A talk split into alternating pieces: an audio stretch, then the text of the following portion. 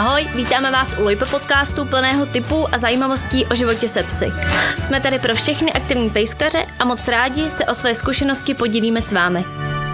Ahoj všichni, vítejte u dalšího dílu Lojpe podcastu. Dneska bude řeč o dog dancingu. No a tak tu vítám Lenku Ičo Zábranskou. Ahoj Lenko. Ahoj. Tak uh, Lenka je rozhočí dog dancingu, ale sama dog dancing aktivně dělá a taky trénuje ostatní. Říkám to správně? Ano. Tak já bych začala úplným základem. Prosím tě, co je dog dancing? Tak, dog dancing je kinologický sport, kdy pes pod vedením psovoda provádí naučené cviky v rytmu hudby. Jedná se vlastně o to, že pejsek, který má naučené různé cviky a triky, tak ty psovod poskládá do nějaké choreografie a snaží se to vhodně doplnit hudbou, aby a, ta choreografie buď to vyjadřovala nějaký příběh, anebo ty cviky psa uh, vhodně do, doplnil svými třeba tanečními kroky. Ale neznamená to, že musí být nutně tanečník. Nemusím tam předvádět prostě valčík. A... Ne, ale pokud ho umíš, určitě se to nestratí. A pak to ještě musím naučit psa. Když se ti to povede, tak určitě budeš mít velké úspěchy s tím. Takže mám teda nějakou sestavu cviků na hudbu, když to řeknu zjednodušeně. Eh, potřebuju tam teda rekvizity, když si říkala, že můžu vyjádřit příběh. Uh-huh. Záleží tady, jestli se bavíme o zkouškách nebo o závodech. Uh-huh. Na zkouškách se rekvizity nepoužívají, nicméně na závodech je to vhodné. Není to nezbytně nutné, ale je to určitě vhodné na doplnění právě té sestavy, té choreografie. Takže vlastně ale při nejhorším v úzovkách potřebuju fakt jenom hudbu a psa. Ano. Když hodně, hodně zjednodušeně. Přesně tak. Jak je ta sestava třeba dlouhá, abychom měli představu? Je to na jednu písničku? A většinou ne vždycky. Z pravidla si psovodě musí trošičku tu hudbu přizpůsobit, e, přestříhat a podobně. A zase záleží, jestli se bavíme o zkouškách. Tam ta délka té sestavy závisí na i stupni té zkoušky. U prvních stupňů je to mezi 45 až 75 sekundami a naopak třeba u třetích těch nejvyšších stupňů je to až až maximálně 6 minut. Zase u závodů jsou také dvě výkonnostní kategorie. Začátečníci mají maximálně sestavu do 2,5 minuty a pokročilí maximálně do 4. Takže zjednodušeně nejkratší může být 45 sekund a nejdelší i 6 minut. Uh, já se přiznám, že jsem dog dancing eh, naživo nikdy neviděla, no ale koukala jsem na spoustu videí.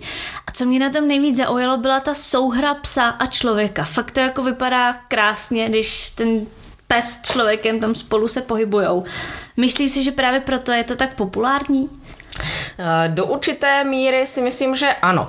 Podstatě tady se bavíme hlavně o freestylu, který je tak divácky populární, protože uh, to je ta divize, která se skládá z těch uh, uh, hezky vypadajících triků, které zdůrazňují tu obratnost psa a to, co všechno se dokáže naučit. A určitě si myslím, že ta spolupráce tam právě hodně vyniká. A hodně vyniká si myslím i to, že na rozdíl od uh, některých ostatních sportů uh, dog dancing, řekla bych, nemá hranice, co se fantazie týče. Ten psovod se tam opravdu v té choreografii může neuvěřitelně uh, vyřádit, když to tak řeknu.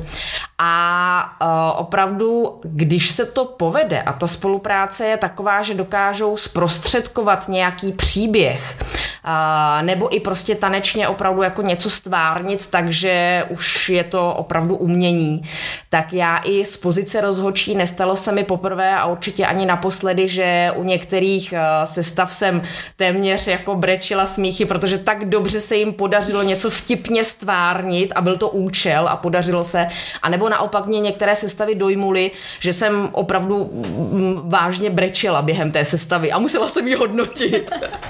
jo, takže některé ty sestavy opravdu jakoby dokážou zasáhnout diváka, rozhočího, každého. No a co nejčastěji, vída, nejčastěji vydáš eh, za psy na ať už závodech nebo zkouškách, ať už co se týče plemen, anebo i povahou? Tak povahou. V podstatě dog dancingu se může věnovat absolutně jakýkoliv pes, bez ohledu na rasu nebo rodokmen nebo křížence a čistokrevného, který aspoň trochu je ochoten právě spolupracovat s tím psovodem. Jo, že to není takový ten jako gaučák, dej mi kokino a nech mě být. Takže jakákoliv míra spolupráce uh, je tam žádána a to by právě ten pes měl mít v té povaze.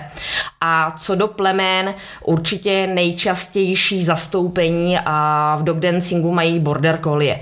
Právě kvůli té povaze, mm. kvůli té ochotě spolupracovat, kvůli tomu, jak rychle se učí jednotlivé prvky a uh, právě i kvůli tomu i toto plemeno má svoje vlastní mistrovství v České republice.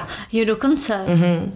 No a co třeba plemena, který nejsou tak častý a že ti to třeba až překvapilo, ta spolupráce u takového plemene? Pamatuješ si nějak? Naposledy mě třeba zaujala sestava s vlkodavem.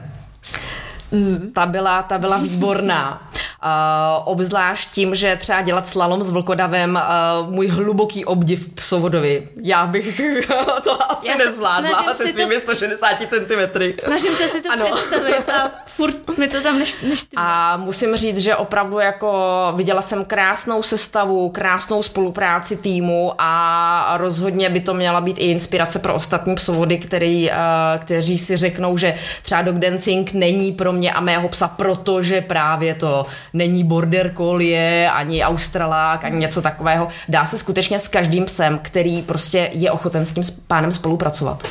No a tušila bys, kolik dělá dog dancing lidí v České republice třeba? Uh, samozřejmě nevím přesně, nicméně myslím, že se můžeme bavit o řádu stovek. Uh, dog dancing klub má aktuálně něco přes dvě stovky členů, ale samozřejmě spoustu lidí, který, kteří uh, chodí na zkoušky, kteří se věnují nějakým způsobem aktivně dog dancingu, tak nemusí být nutně členové klubu. Takže myslím si, že stovky, řekněme. No a co k dog dancingu přivedlo tebe? Tak já jsem se k dog dancingu dostala víceméně náhodou. Dělala jsem, věnovala jsem se jiným sportům se psem. Začínali jsme třeba s agility, nicméně potom měl pejsek úraz, začali jsme mít problémy s kolínkama, takže jsme museli sport vyměnit za něco, co není tak pohybově náročné. A byť teda nemůžu říct, že dog dancing nemusí být pohybově náročný, ale je tam právě ta obrovská svoboda v tom, jaké cviky si vyberete. Když budete chtít závodit, tak tam nemusí uh, v podstatě během té sestavy padnout jeden jediný cvik, který by byl pro pejska pohybově mm-hmm. náročný.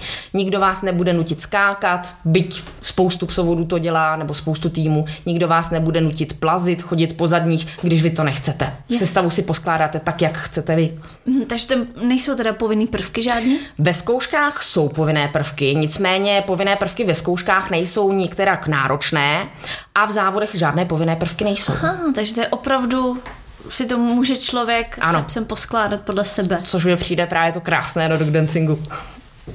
Ty už si na to narazila, eh, na nějaké divize a tak, protože Český Dog Dancing Club dělí zkoušky na čtyři divize. Ano. Popsala bys nám, jaký to jsou a co se v nich odehrává a v mhm. čem se právě mezi sebou liší? Tak, ty čtyři divize, jedná se o musical dressage, ve zkratce říkáme zkouška MD, Podstatou této zkoušky jsou tam teda jednoznačně dané prvky, které, e, cviky, které psovod musí splnit a ve většině těchto prvků si pes udržuje tempo klus. A tím se dá trošku zobecně tato zkouška, že většina skutečně těch prvků je v klusu. Takový svěžnější. Ano, ale jde tam primárně, cval je taky svižný, ale ten, ten nám neprojde.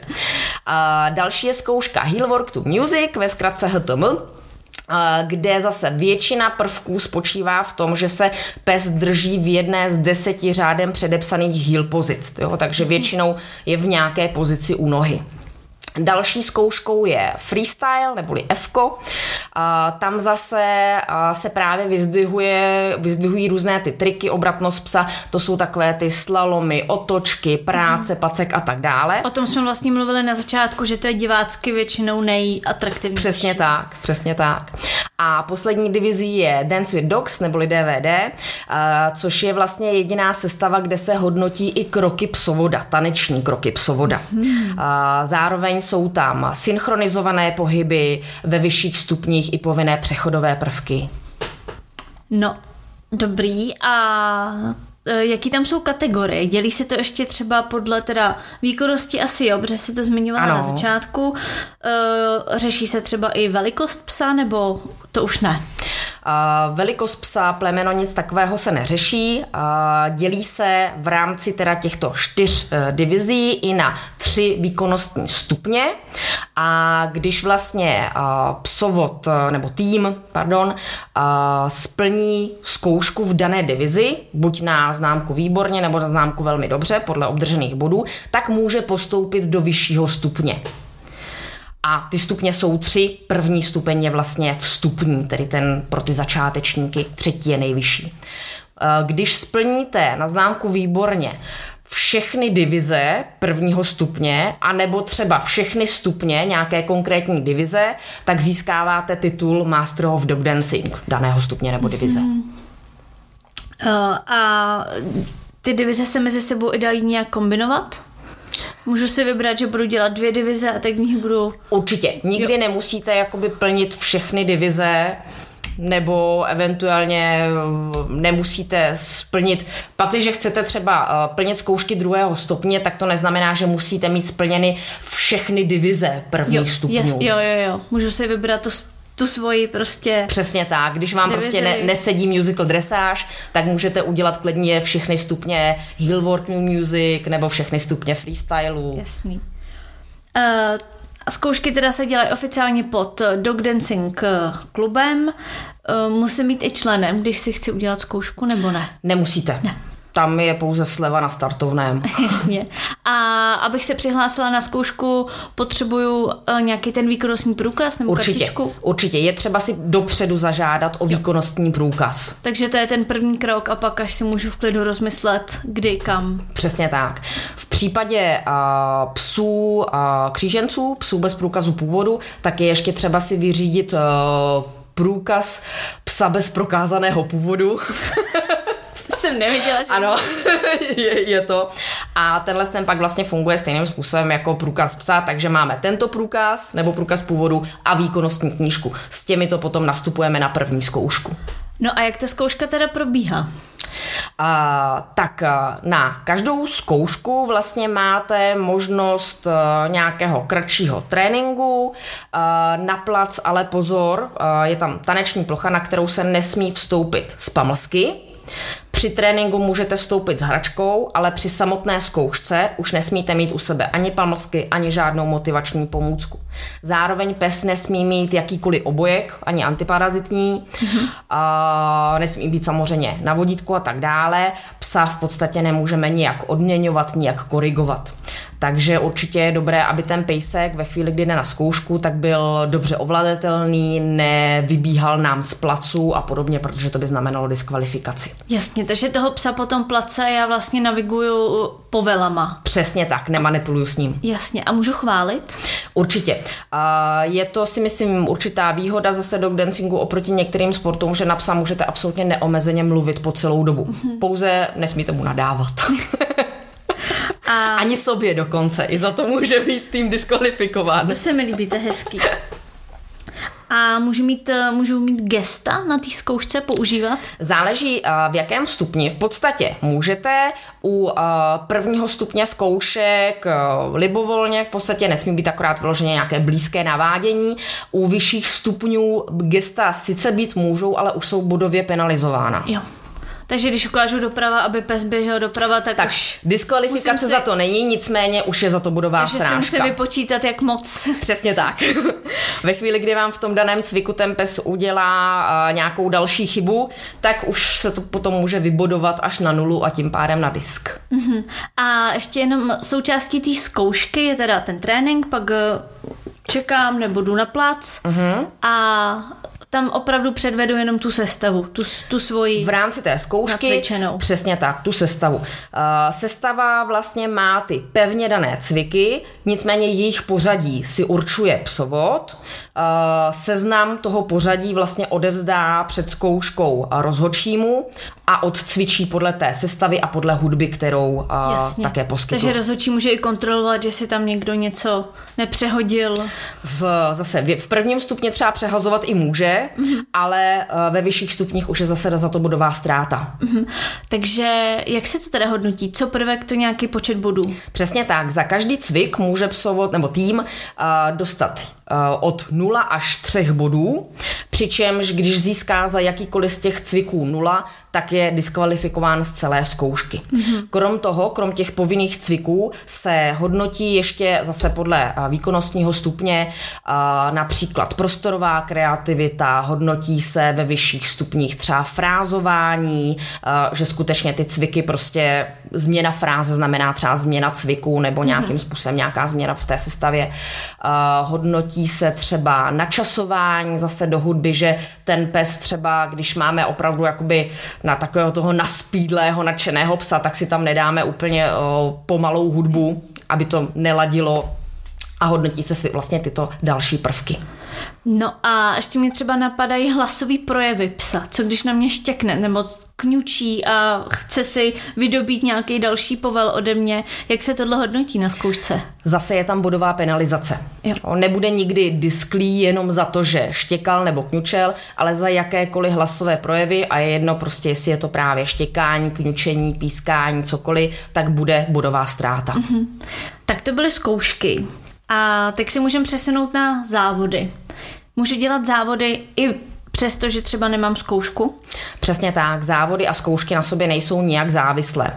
Uh, souvisí to spolu snad jedné jediné věci, že třeba kdyby si měla splněné nejvyšší stupně zkoušek z Hillworku, tak už nemůžeš na závody v Hillworku do začátečníků. Jo, jasně. A vyhrát to tam. Ano, přesně já. tak.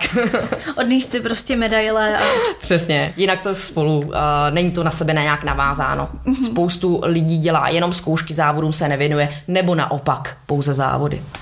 A jak se teda hodnotí závod? Je tam nějaký rozdíl oproti zkoušce třeba? A rozdíly tam jsou. Jednak tady v závodech máme jenom dvě vlastně kategorie. Hillwork to Music a Freestyle. Aha, takže, takže jsou... už tam nejsou ty čtyři divize. Jako přesně jako tak, přesně tak. Jsou tam jenom dvě a dělí se vlastně jenom na dva stupně pokročilosti, začátečníci a pokročilí. A do pokročilých se tým dostane tím, že vlastně se v začátečníkách opakovaně umístí na stupně vítězů, za to sbírá mm-hmm. postupové body a dostane se vlastně tím způsobem do pokročilých. Určitě závody se hodnotí jinak než zkoušky v tom směru, že na závodech nemáme předepsané cviky, tu choreografii si komplet vlastně dělá psovod sám, a už se nehodnotí vlastně splnění nějakého konkrétního cviku, ale hodnotí se vlastně jakoby tři hlavní aspekty té choreografie. Jednak je to provedení, kde hodnotíme takové nějaké partnerství mezi tím psovodem a tím psem, radost toho psa při vlastně cvičení, ten projev toho psa, jak funguje spolupráce, jakým způsobem reaguje na ty povely, jak rychle reaguje, jak přesné jsou ty povely. Pak, když psovod používá posunky, tak uh, může, ale jak jsou zakomponované vlastně do toho tanečního projevu nebo celkově do té choreografie. Takže může se posunkovat, ale musí to pěkně vypadat. Jasně. Dál se hodnotí technická úroveň, kde hodnotíme vlastně rozsah pohybů s ohledem teda na pokročilost toho týmu, hodnotíme a stupeň obtížnosti, to znamená, jestli ve freestylu třeba hodně pracují na dálku, jestli dokáží dělat nějaké cviky, kde je psovod se psem zády k sobě. A v Hillworku například eh, jsou eh, hodnoceny jako náročnější pozice, kde odtlačujeme toho psa od sebe, nebo zase je v nějaké reverzní pozici, třeba za zády a dál se tam hodnotí celkově ta choreografie. Třetím takovým důležitým aspektem je hudba a její interpretace. Hodnotí se zase, nakolik vlastně psovod je schopen, nebo ten tým se trefuje do frází, co se týče změny vlastně jakoby v té, v té sestavě, jakým způsobem dokážou vyjádřit hudbu. To znamená, že třeba na nějakou dynamičtější část té hudby jsou dynamičtější cviky a naopak, když se hudba sklidní, tak zase jsou tam nějaké hmm. jakoby mm, více statické třeba. Uh, hodnotí se zde i kostým, uh, to znamená, neměl by tam psovod úplně, pokud je tu není úplně jako cílem teda té sestavy nastoupit v nějakých jako teplákách a zmačkaném triku, ale měl by to být skutečně nějaký kostým, který vhodně doplňuje tu sestavu, uh, něco třeba vyjadřuje, není to prostě běžné oblečení, které si vemete každý den. A zároveň i se hodnotí, aby ten kostým třeba trošku nevadil tomu psovi nebo tomu psovodovi při Jasně. provádění, to znamená nějaké úplně dlouhé sukně, když půlku té sestavy půjdete se psem mezi nohama, nejsou žádoucí a taky třeba kostým, který odhaluje spodní prádlo, úplně taky rozhodčí nevidí rádi. Jasně. A jenom ještě se radši doptám, pes eh, žádný kostým mít nemusí ani nesmí. Kostým v podstatě ne, povolené jsou pouze různé ozdobné třeba obojky, mm. případně šátky, něco, co rozhodně psovi nevadí ani v pohybu, ani ve výhledu. Jo. Takže nás tak jako můžu sladit a dát mu třeba šátek kolem krku a Přesně já budu mít tak. taky šátek kolem Ano, krku, ano, prostě. třeba ve stejném, nebo šátek v barvě mého kostýmu. Jo, jo, jo. jo. Jak dlouho vůbec trvá připravit psa na zkoušku nebo závod?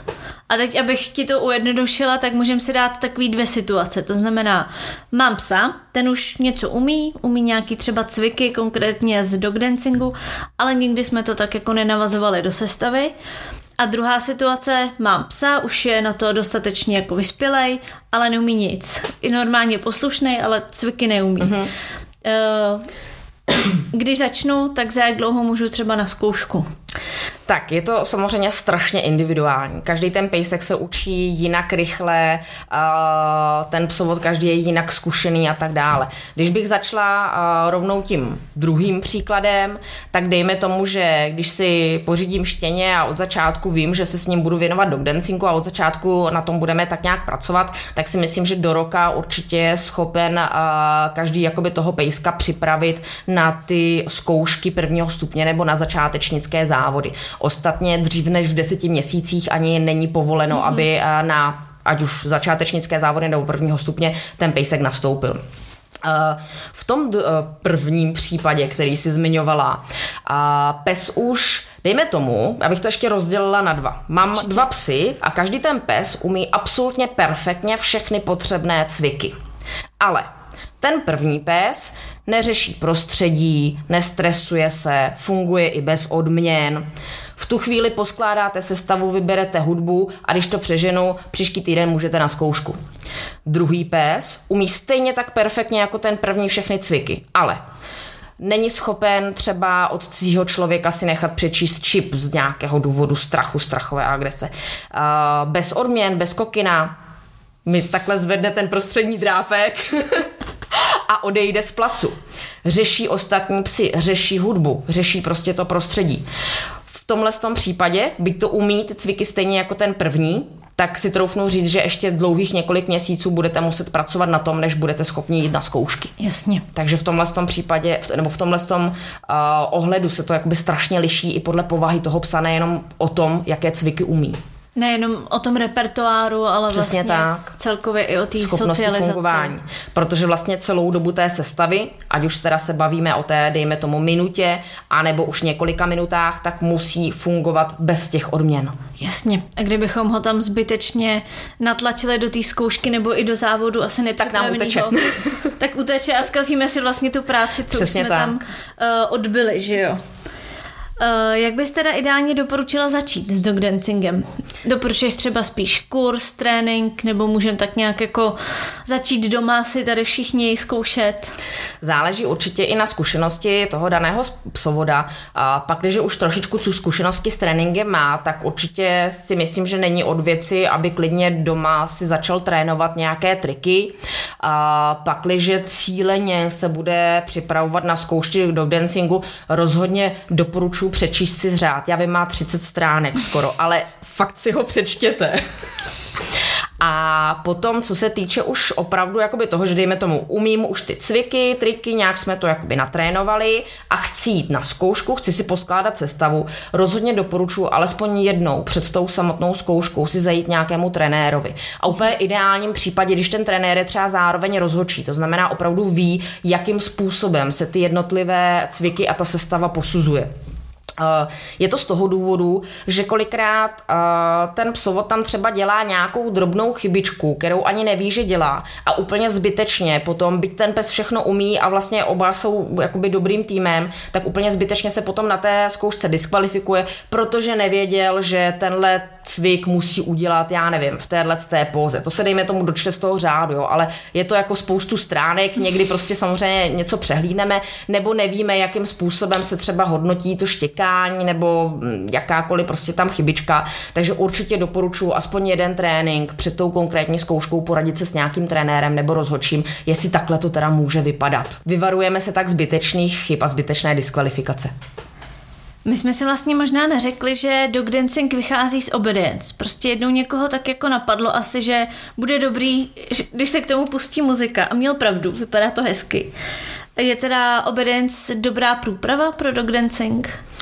Nemyslím si, že nutně by to muselo být dobrou průpravou.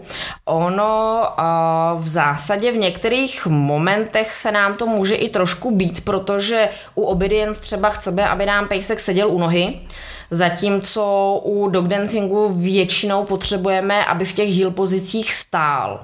A taky pejsek, který je, to už teďka trošku možná přeháním, ale který je jakoby hodně zvyklý cvičit obedience. Eh, byla jsem svědky toho, kdy třeba eh, byla taneční plocha nějakým způsobem jako ohrazená, třeba kužily nebo tyčkami a pejsek samozřejmě z obedience by to chtěl jako spíš obíhat, to není úplně jako žádoucí, měl by zůstat jakoby uvnitř té plochy. Jo, takže jsou tam určité body, eh, kde nám to možná bude dělat spíš problém. Takže nemyslím si, že by, by nějaká obedience průprava byla nutností pro dog dancing, eh, dokonce spíš někdy je to jako na škodu. Nicméně samozřejmě znám spoustu psů, který se věnují oběma těma dvěma sportům a nemají problém to rozlišovat. Jo. Takže není to o tom, že bych jako odrazovala od toho dělat jako dva sporty zároveň.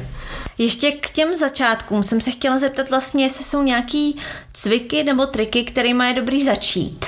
Případně jestli záleží na psovi. A určitě bych řekla, že záleží na psovi, co je pro něj přirozenější. Že asi s něčím jiným budeme uh, začínat, dejme tomu německého ovčáka, který je zvyklý už cvičit základní poslušnost, tak tam pro nás asi bude jednodušší jakoby začít třeba uh, s cviky z hillworku a pustit se právě do nějaké hillworkové zkoušky. A jinak zase s psy, který, kteří mají rádi triky, jsou to takový jako akčnější. Z pravidla největší počet psovodů bych řekla, že začíná právě se zkouškou freestyle nebo Dance with Dogs, právě kvůli tomu, že jsou tam takové, jakoby, řekla bych pro psovoda, jednoduše uchopitelné cviky jako podávání paciček, slalom, oběhnutí psovoda. myslím si, že právě pro toho psovoda je to tak jako nejjednodušší, co uchopitelné a nejlépe rozumí tomu, co má dělat. Jasně, a líp se to učí i ten toho psa, pokud Přesně tak. tam nejsou třeba velké zkušenosti toho psovoda. Přesně tak. A mě by ještě tak zajímalo, jak chystáš ty sama sebe. Protože jsme říkali, že trénuješ ostatní, ale sama dog dancing aktivně děláš, tak eh, třeba kolikrát týdně trénuješ? Tak když to jde, ale přiznejme si, ne vždycky to jde, tak snažím se aspoň trošku trénovat každý den, ale nepředstavujte si to pod tím, že bych každý den prostě na hodinu vzala psy a s každým prostě hodinu jako trénovala nějakou sestavu. Je to spíš o tom, že jdeme na procházku, někde se na chvilku zastavíme, uděláme tenhle prvek, tamhle ten prvek, za pět minut jdeme dál, zase se někde zastavíme, večer třeba před jídlem s nima procvičím nějakou věc, na které aktuálně pracujeme, aby byli hodně motivovaní, že prostě když tohle to udělám, tak bude ta večeře Jo, takže jsou to jakoby opravdu jakoby několika minutovky denně v tom ideálním případě a nějakou delší dobu nebo komplet celou sestavu a nějaký delší trénink zařazuju třeba jenom jednou týdně. Mm-hmm. A máš teda více psů? Dva nebo víc? Aktuálně dva. Takže si je střídáš, když cvičí jeden, tak druhý je odložený? Určitě. Tak nějak. Občas uh, mě to nedá a vezmu oba dva, ale zatím v tuto chvíli, kdy moje starší fenka je trošku hysteričtější a mladší pejsek je teprve vlastně štěňátko, které teprve bude skládat první zkoušky, tak je to trochu chaos, takže moc často to nedělám. Uh, no a existuje něco jako dog dancingová sezóna, takže tam třeba ty psy mají nějakou zvýšenou aktivitu nějakou část roku a pak prostě mají pauzu a necvičej. A Myslím si, že dogdancingová sezóna je v podstatě celoroční. Tím, že není dogdancing vázaný úplně na nějaký konkrétní prostor, prostě když je zima, tak se zavřeme do haly, tak eh, psi na dogdancingu cvičí v opravdu eh, v podstatě celý rok. Samozřejmě už u těch eh, týmů na vyšší úrovni, kteří se připravují na mistrovství světa, Evropy a tak dále, tak tam bude v té době ta intenzita tréninku větší, ale u nás obyčejných smrtelníků trénujeme trénujeme celoročně. Jasný. Eh, kombinuješ třeba dog dancing s nějakým jiným ještě sportem nebo aktivitou, aby to psy měli pestrý? Mm-hmm. Tak já konkrétně se věnuju ještě noseworku, dog pulleru, cvičím s nimi dog fitness. Určitě si myslím, že je dobré jako sporty kombinovat, aby nedělali pořád jenom jedno a to samé. Mm-hmm. Co se týče třeba přípravy na závody, eh, sleduješ třeba i konkurenci, ať už v ČR nebo ve světě? Určitě sleduji. Vůbec bych si netroufla to nazvat konkurencí, protože nejsem na téhle té úrovni, nicméně je to pro mě obrovská inspirace koukat se na sestavy týmů, které startují na mistrovství světa, mistrovství Evropy. Jsou to nádherné sestavy, u kterých se vám opravdu tají dech. Stejně tak v Čechách najdeme několik týmů, které jsou naprostou špičkou a rozhodně nás nikdy nezahambí při jakékoliv reprezentaci na světových závodech. No a jak vlastně probíhají ty světové závody? Jsou tam teda mistrovství třeba Evropy, mistrovství světa a je tam nějaký systém zase víc, víc kategorií a tak? A probíhá jak mistrovství Evropy v dogdancingu, tak mistrovství světa. Dělí se zase do těch dvou základních kategorií, to je heelwork a freestyle, stejně vlastně jako by na těch českých závodech. No a my jsme takhle eh, tímto úspěchem jsme krásně zakončili náš podcast. Lenko, já ti moc krát děkuju. Já děkuju za pozvání.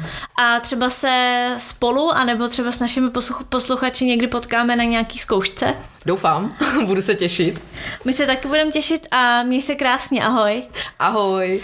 A ahoj i vám všem ostatním, mějte se hezky. Děkujeme za poslechnutí a jestli jsme se vám líbili, tak nás nezapomeňte sledovat i na sociálních sítích nebo navštivte náš web lojpe.cz, kde najdete e-shop a spoustu informací a tipů, aby byl váš život se psem ještě lepší.